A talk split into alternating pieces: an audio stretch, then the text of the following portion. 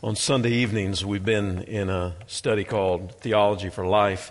And essentially, what we're doing as we go through this study is look at a, a, classic overview of systematic theology as it flows out of the Bible that helps us with our framework of who God is and what it means to know Him and serve Him and why the truth of the Bible matters. And if you have not been with us for all of these weeks, uh, the podcast and audio is available. We try to post those kind of as a grouping together on our Facebook page if you'd like to catch up with that. And they also are rolled out uh, on iTunes if you'd like to catch up and follow along as we study this together. And tonight we're going to talk about everybody's favorite subject, the doctrine of sin.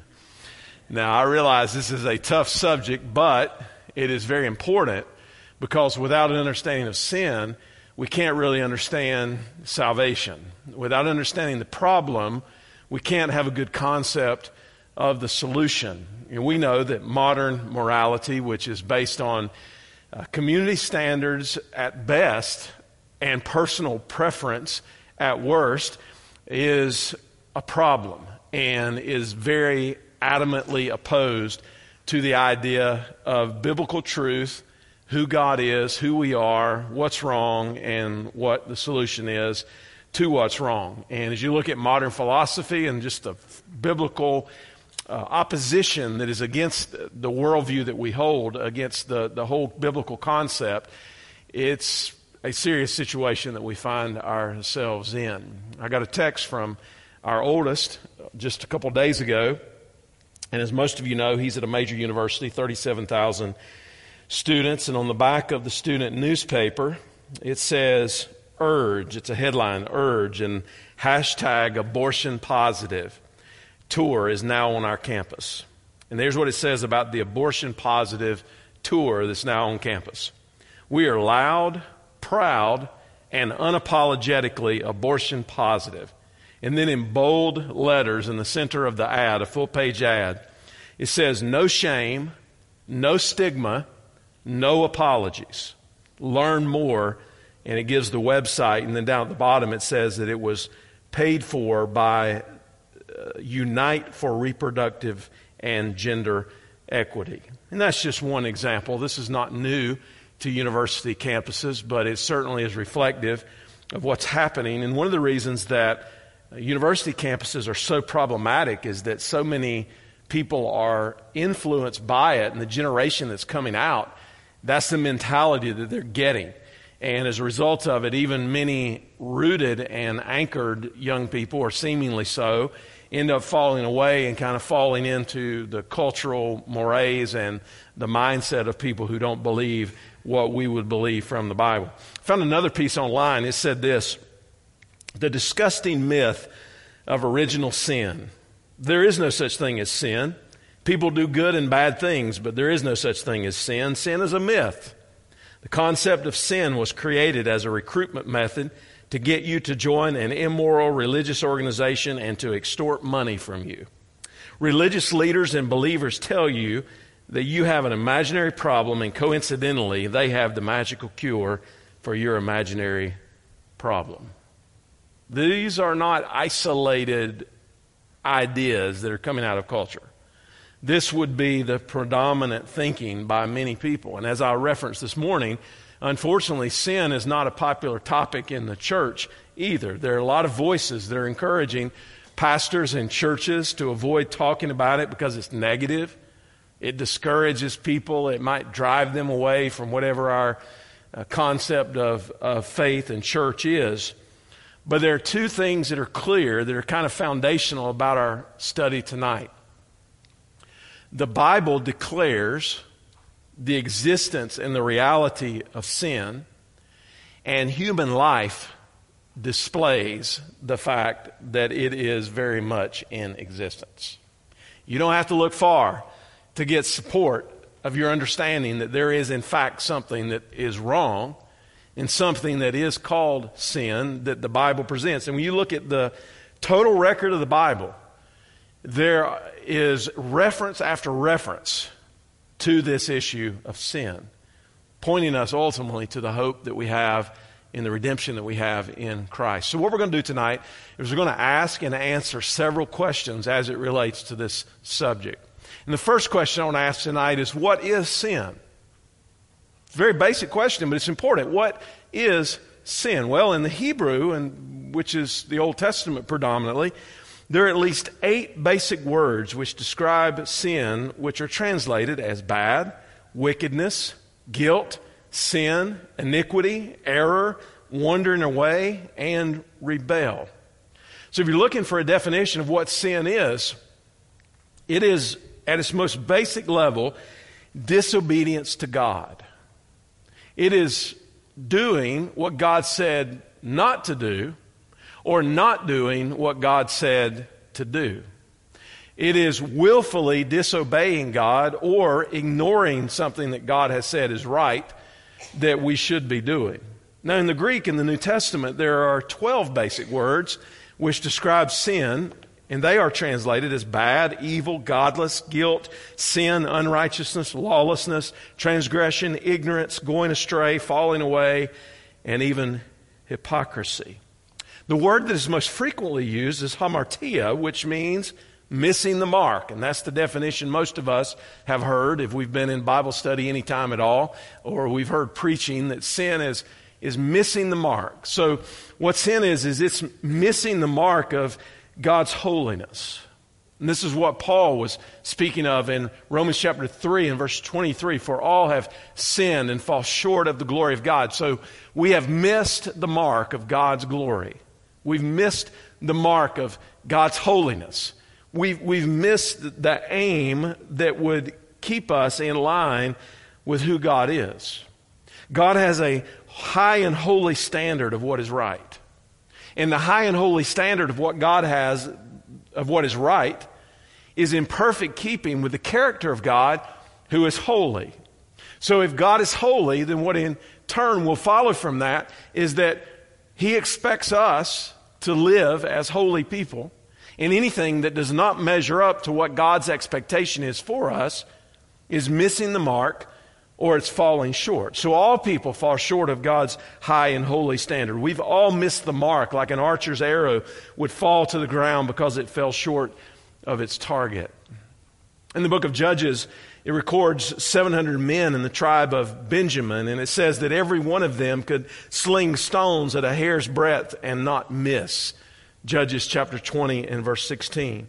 The word translated miss is rendered sin in Exodus chapter 20 and verse 20, and then it's translated that same way 200 times in the Bible as a predominant idea of what sin is. It's missing the mark of the measure of God's holiness. Another word is anomia, which means iniquity or lawlessness.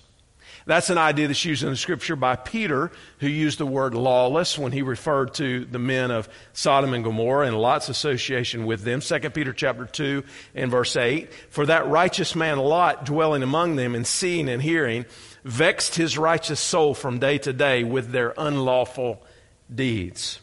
So the idea is not just doing what breaks the law of God, but it is doing what defies the law of God. So it's not only action, it's also intent. It's not just the ultimate, it's also what leads to the ultimate. And John wrote in 1 John chapter 3 and verse 4 that sin is transgression of the law of God. So without the law, contrary to the law, violating the law, rejecting the law, refusing to submit to the law, all of this describes what sin is. The holiness of God, revealed to us in the commandments and the law of God, and then expected of us to live it out. Now, to go even further with this, scripture says in Romans 14 and verse 23 that whatever is not of faith is sin. So it's not just overtly disobeying God and just purposefully just ignoring what God has said to do. But it's also anything that we don't do of faith. Now, think about that. How much of our lives do we just go through the motions? We're just kind of doing our thing. We're going along. We're passing the time. We're carrying out our responsibilities. And yet the Bible says we're to do everything that we do for the glory of God, and anything that we're not doing of faith is sin. And that takes it to a whole nother level of our understanding of what sin really is. The second question tonight is where did sin come from? Where did sin come from? Sin made its appearance first in the angelic creation. 2 Peter chapter 2 and verse 4 says, God spared not the angels that sinned, but cast them down to hell and delivered them into the chains of darkness to be reserved unto judgment. Jude 6, and the angels which kept not their first estate, but left their own habitation, he has reserved in everlasting chains under darkness until judgment of that great day. You're familiar probably with this account. Lucifer, who became the devil, led the rebellion. We have some insight into it in Isaiah chapter 14 and verse 12 through 14. God, in the mystery of his will, gave to his angels a measure of free will. They were to serve him, to obey him, to do what is right. And Lucifer, uh, who was created in the highest order, was not satisfied with what God had given him to do and who God created him to be. He wanted the position that rightfully belonged to God and God alone. It was his pride that led him, dissatisfied with the place God had given him, to rebellion against God, leading with him an untold number of angels who fell from the presence of God and were cast out of heaven. Now, it's important as a side note here, but also as a central note for us to understand the reality of angels and demons as we know it today, and also the spiritual enemy that we have, the devil, who now prowls around like a roaring lion seeking whom he may devour. And sometimes, because of our naturalistic worldview in this country, even people who are Christians don't see things as spiritually as they should. And I'm not saying that we should hyper spiritualize everything that everything needs to be super spiritual. That's not what I'm saying. But what I am saying is we need to recognize the supernatural. And there are other parts of the world where people seem to be more in tune with the supernatural, even when it's in a non Christian kind of a way, that the power of the supernatural works of God seems more evident in those contexts. And we have among us, first of all, angels who have been created by God as ministering spirits Angels go forth from the throne of God to do the will of God. I'm convinced there are many times where God dispatches his angels to uh, protect us or to help us in some way, and we never even know it. Perhaps we'll know it when we get to eternity and we find out all the ways that God's hand has been upon us through the years.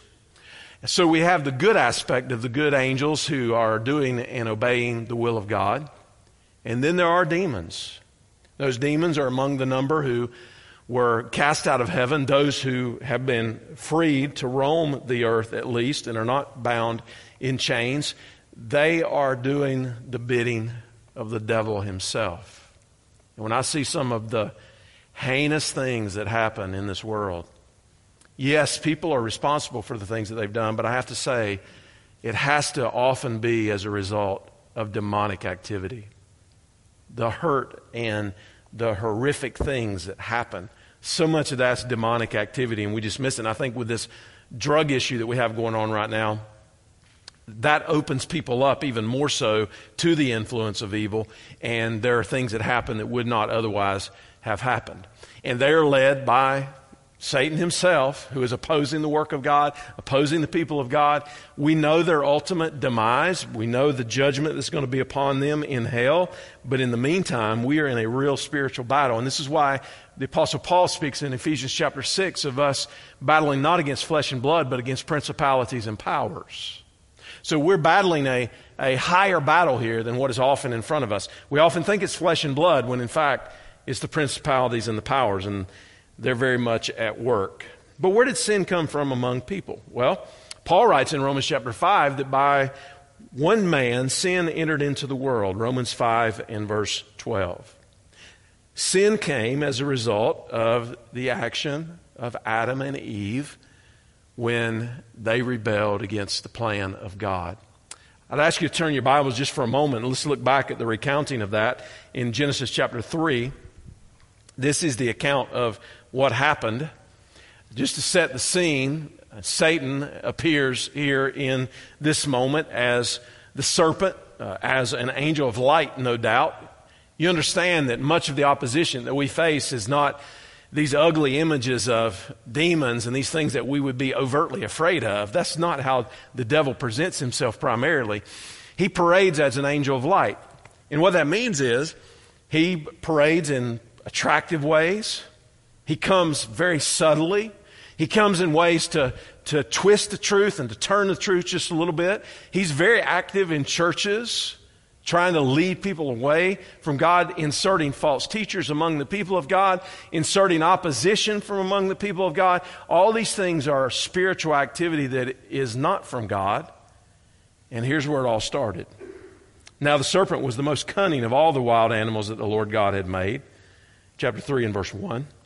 He said to the woman, Did God really say you can't eat from any tree in the garden? Now, two thoughts here before we get too deep in this passage. One, he was cunning.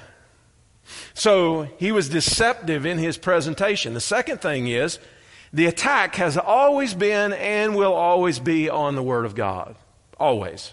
It, it, never changes. The presentation of it might change, the particular subject at hand might change, the mode of attack might change, but at hand is always the issue of did God really say? And that's what we're dealing with right now in this culture that we're in. He says in verse 2 the woman said to the serpent, We may eat the fruit from the trees in the garden, but about the fruit of the tree in the middle of the garden, God said, You must not eat of it or touch it, or you will die. No, you will not die, the serpent said to the woman. In fact, God knows that when you eat it, your eyes will be open and you will be like God, knowing good and evil.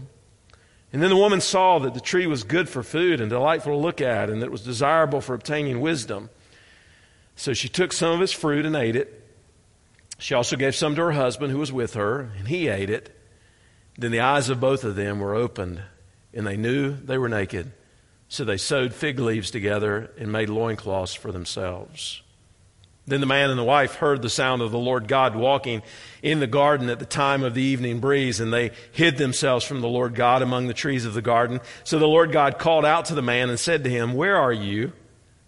And he said, I heard you in the garden and I was afraid because I was naked. So I hid. Then he asked, God did, Who told you that you were naked? Did you eat from the tree that I commanded you not to eat from? Then the man replied, The woman you gave to be with me, she gave me some fruit from the tree, and I ate. So the Lord God asked the woman, What is this you have done? And the woman said, It was the serpent. He deceived me, and I ate. And then the Lord God said to the serpent, because you've done this, you are cursed more than any livestock and more than any wild animal. You will move on your belly and eat dust all the days of your life. I will put hostility between you and the woman, and between your seed and her seed. He will strike your head, and you will strike his heel. He said then to the woman, I will intensify your labor pains. You will bear children in anguish. Your desire will be for your husband, yet he will rule over you. he said to Adam, because you listened to your wife's voice and ate from the tree about which I commanded you, do not eat from it. The ground is cursed because of you. You will eat from it by means of a painful labor all the days of your life, and it will produce thorns and thistles for you. And you will eat the plants of the field. You will eat bread by the sweat of your brow until you return to the ground, since you were taken from it. For you are dust, and you will return to dust. Stepping forward here is part of our understanding, fundamentally, of a biblical worldview. A worldview asks some basic questions. Number one, where do we come from? The world would answer that evolution, naturalistic process, chance, mutation. That's how they would answer it. The Christian would answer it, who believes the Bible, in the beginning, God created the heavens and the earth. But then the second part of a biblical worldview, uh, or any worldview, but and then we define it as biblical, is what went wrong. I mean, you don't have to be com- terribly spiritually sensitive to look around and see we got some problems. I mean, we're a mess. The world is confused and confounded. So, what went wrong? Well, again, the world would say we just need more advancement. We need to evolve to a higher state. We need more education. We need more money. They put all these different answers on it of, of what the problem really is. And where, how we would answer that, what went wrong, is that sin entered into the world. Who made us? God. Why are we in the mess we're in? Sin. The third part of a, of a worldview would be what's the solution? What now? As already indicated, the world will give you all these different answers of how we need to improve ourselves. And God says there's only one way to deliverance, and that's through Jesus. And that's the first promise of the gospel right here in Genesis 3 and verse 15. The seed of the woman who would crush the head of the serpent. And then the last part of a worldview would be where are we going now? The naturalistic worldview would tell you they're going to bury you, they're going to put you in a hole, and the dirt's going to be over, over you, and that's it. You're just like any other animal. And the Bible says, no, there's an eternity. It's not all there is. All people were created to live eternally when they came into being. But where we live eternally is a whole another altogether different question. So, this is a very important subject, and this gives us insight into where sin came from. And I understand that there's some mystery in, in all of this. Did God know what was going to happen in the garden? We would have to say yes because He's omniscient. Could God have prevented what happened in the garden? We would have, again have to say yes because He's omnipotent, He's all powerful. But what it all comes down to is the issue of free will and man's misuse of it in making the wrong choice to disobey God, to rebel against God, and then the consequences that would follow with it. That's where sin came from rebellion against God. Next question here is what is the impact of sin?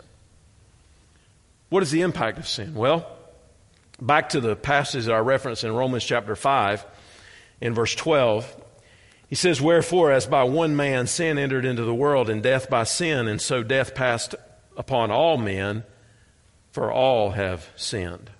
So we think about it this way Adam was the first man and the father of all men. And Romans 5 is speaking in that regard of imputed sin.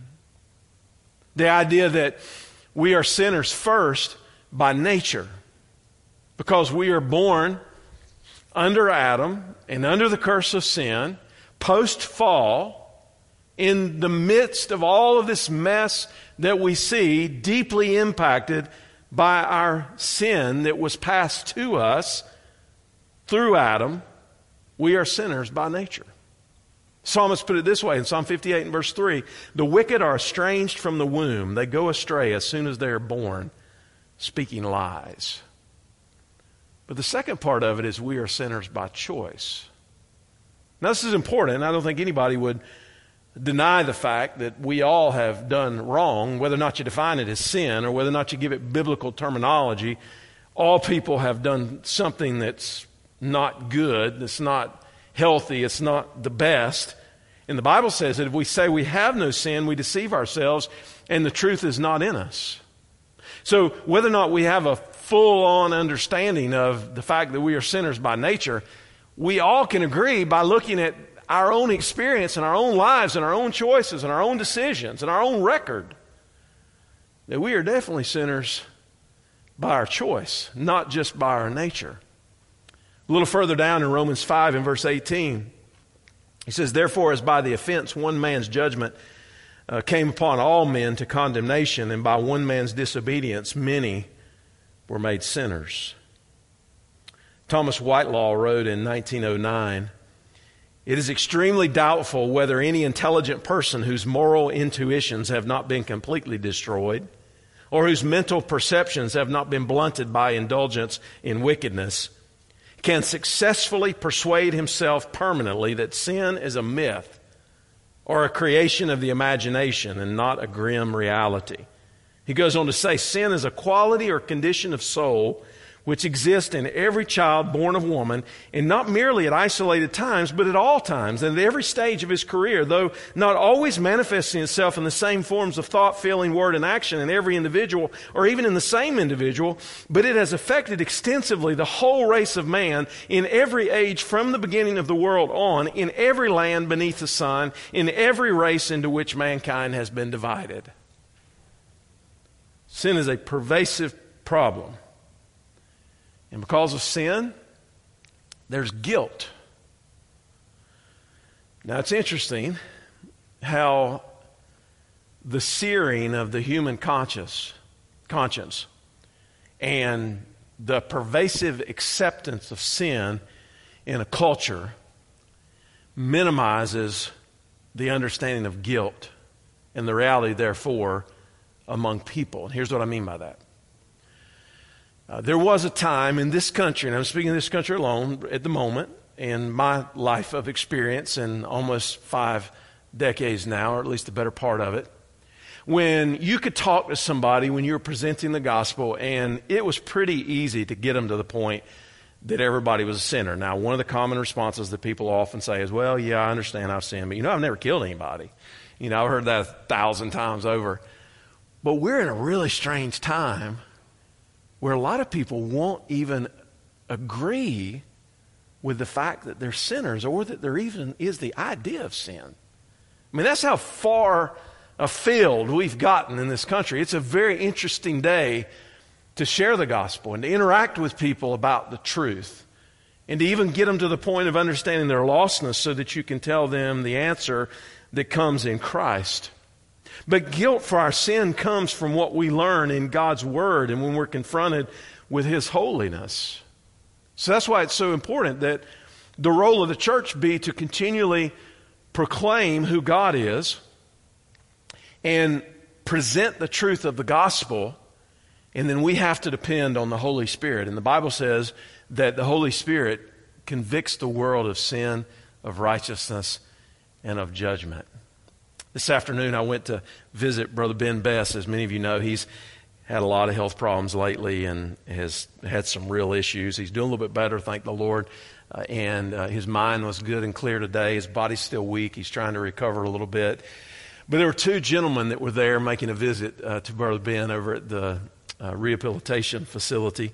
And it, for those of you that know Ben, you know that he, for decades, has been faithful in leading other people to Christ. In fact, he worked bivocationally, ran a bread truck route and other bivocational jobs, and preached for 60 years.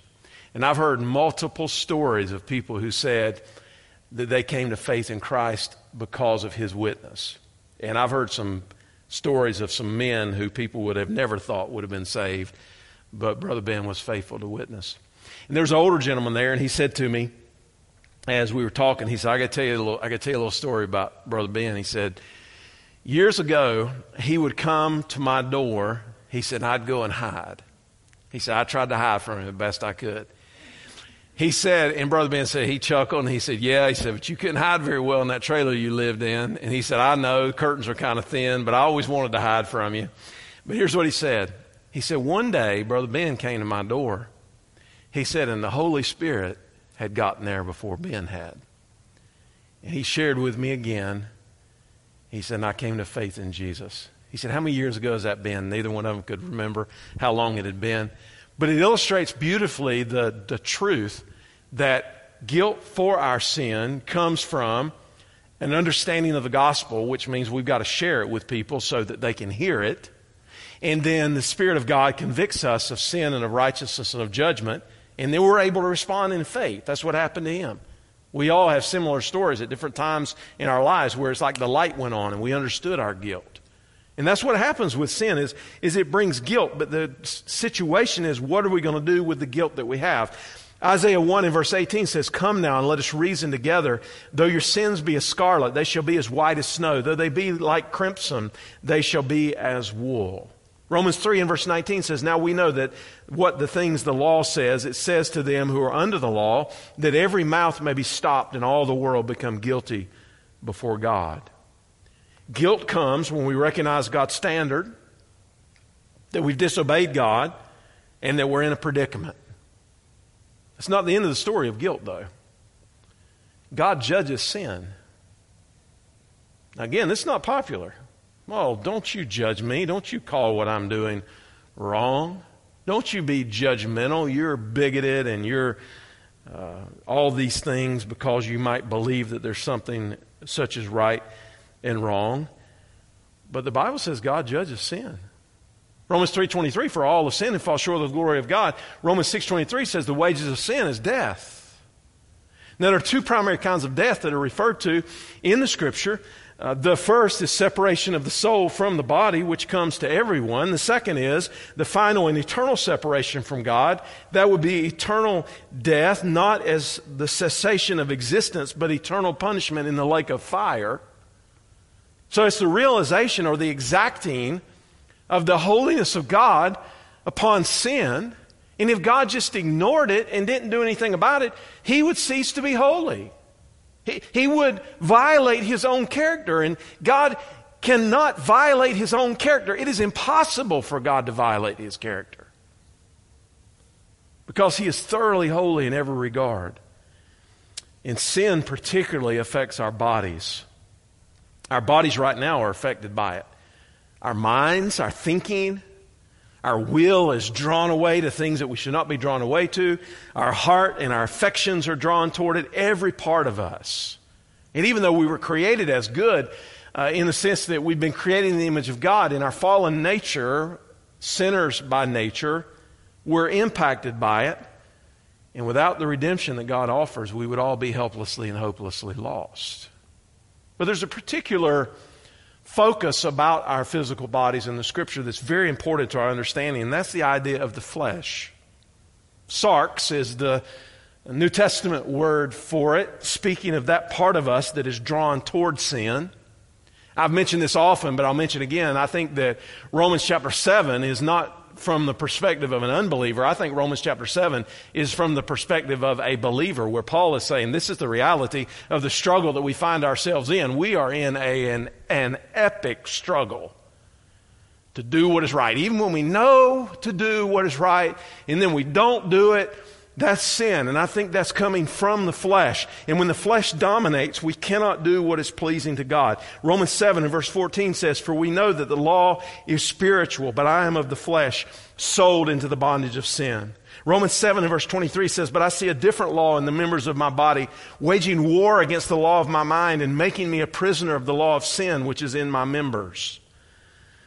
So Paul's dealing with the problem of the flesh. And Paul speaks of the deeds of the flesh. Remember that picture of contrast that we get in Galatians chapter 5? We always jump over to the fruit of the Spirit because that's the beautiful part. That's the part we want to exhibit.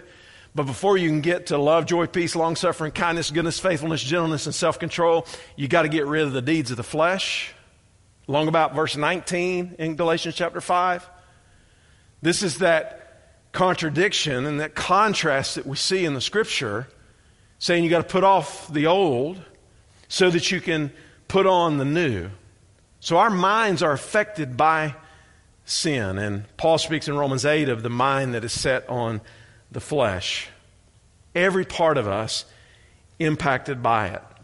Our wills are affected by sin. Even when we want to do the right thing and we know what the right thing is to do, we still get pulled. And sometimes the world gets a hold of us.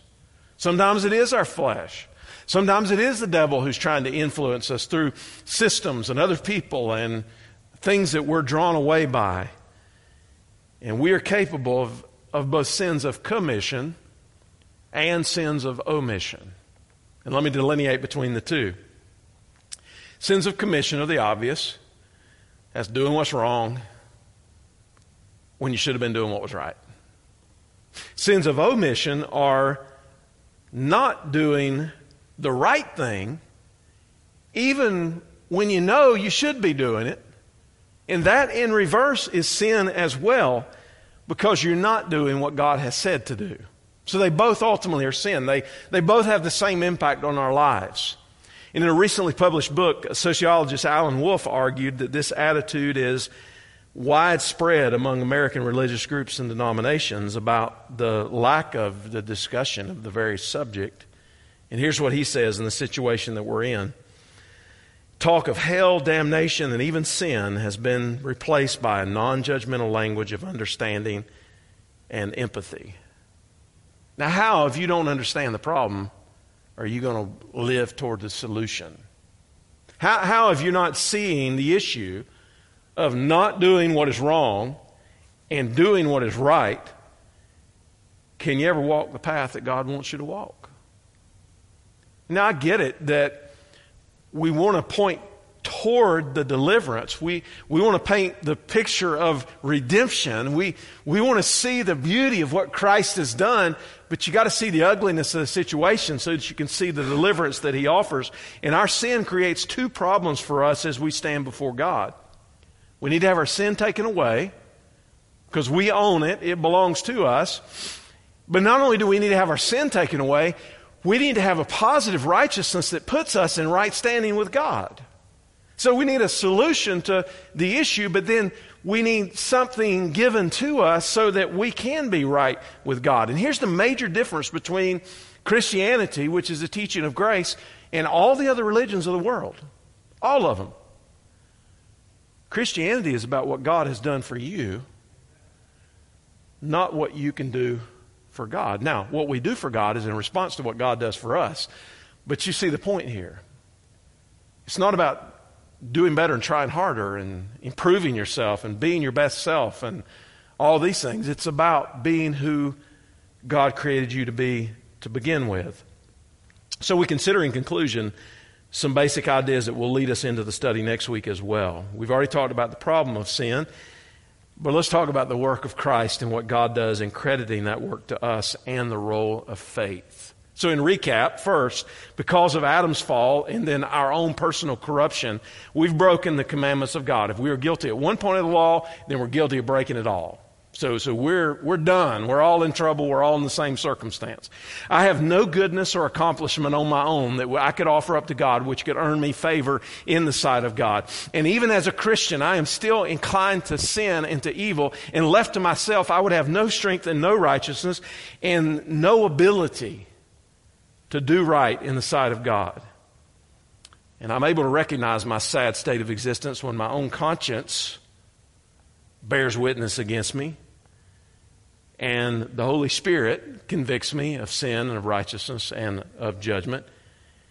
And then that leads me to the place where I can recognize that Jesus Christ has done for me what I could never have done for myself. This is where the removal of sin comes in. Jesus was perfectly obedient to the law of God like nobody else could be. He was the only one who fulfilled the requirements. And in this way, he's the second Adam. That's the thought that that Paul carries on with in, in Romans 5 is, is that Jesus is the one who has kept the law, who is fully holy in himself, who is perfectly righteous in the light of God's just, justice. Jesus also satisfied God's justice for sinners who could not help themselves. And although Jesus was perfectly holy and not perfectly or personally liable for the curse visited on sinners, he was willing to take the place of sinners. So, so we got we got to think about this, and this will help us understand the magnitude of what God has done. Is that every sin that we have committed or ever will commit was laid on Jesus at the cross, the full brunt of it, and along with it, the wrath of God fell on him because of the judgment that we deserved, because Jesus willingly obeyed what God told him to do. And it's His blood that removes our sins. So we go from the predicament to the removal of our sins, but then the full understanding of that is the work of Christ for justification that becomes effective for sinners by the gift of God. So God gives that work of Christ in a very real way. He imputes that work to us. And imputation is not a word that we often use, but it's a word that Paul used to describe what God has done in Romans chapter 4. Imputation is what God does in reckoning or crediting what Christ has done on our behalf. So the simple way that I often say it is when God sees us redeemed in Christ, forgiven of our sins, He sees us not as the wretched sinners that we were. He sees us through the righteousness of Jesus. We have been justified, declared righteous. Everything that Christ has done for us has been legally credited to our account. So now we've not just got the removal of sin, now we have the crediting of the full righteousness of Jesus to us. And obviously, this will not be fully realized until we are in heaven with God, but it is a done deal. In other words, justification is not a progressive work, as some are trying to teach in our day. And any of you follow along theology at all, and the whole idea of uh, the the new perspectives on Paul and some of the thinking that goes along with that, essentially, that's the teaching that's coming out of that. That it has more to do with the covenant relationship of God with His people rather than the legal declaration of God on behalf of His people based on what Christ has done. And that is a clear teaching of the Reformation. And the reason it's a clear teaching of the Reformation is because it's a clear teaching of the Bible. That's what God's Word teaches. That though we were sinners, Christ died for us. God made him who knew no sin to be sin for us, that we might be the righteousness of God in him. And this leads me to the final point, which will take us into next week. I receive the benefit of what Christ has done for me by faith alone. It's the only way. Faith is the way in which I look away from myself, both from my sin and my way of doing things, and I look to Christ and I say, He's my only hope. And He's enough. That His work is finished. And that faith is trusting in Jesus and not trusting in myself. I close with this from Oswald Chambers. I, on most days of the week, read my utmost for his highest, and I'm continually challenged by it as part of my devotional time. If you don't, I would encourage you to do so. It's available free online. Oswald Chambers, my utmost for his highest. It's usually just a, it's always just a page and a scripture verse and a thought. Uh, sometimes it will deeply challenge you, and you have to sit there and read it two or three times. But I want to share this one where he says, uh, where he's writing on complete and effective decision about sin. Romans chapter 6 and verse 6 is the verse where he says, Our old man was crucified with him that the body of sin might be done away with, that we should no longer be slaves of sin. And then here's the theme that he talks about co crucifixion. He says, Have you made the following decision about sin that it must completely be killed in you? It takes a long time to come to the point of making this complete and effective decision about sin. It is, however, the greatest moment in your life once you decide that sin must die not to be restrained or suppressed or counteracted, but crucified. Just as Jesus Christ died for the sin of the world, no one can bring anyone to this point of decision. We may be spiritually and mentally convinced, but what we need to do is actually make the decision that Paul urges us to make in this passage.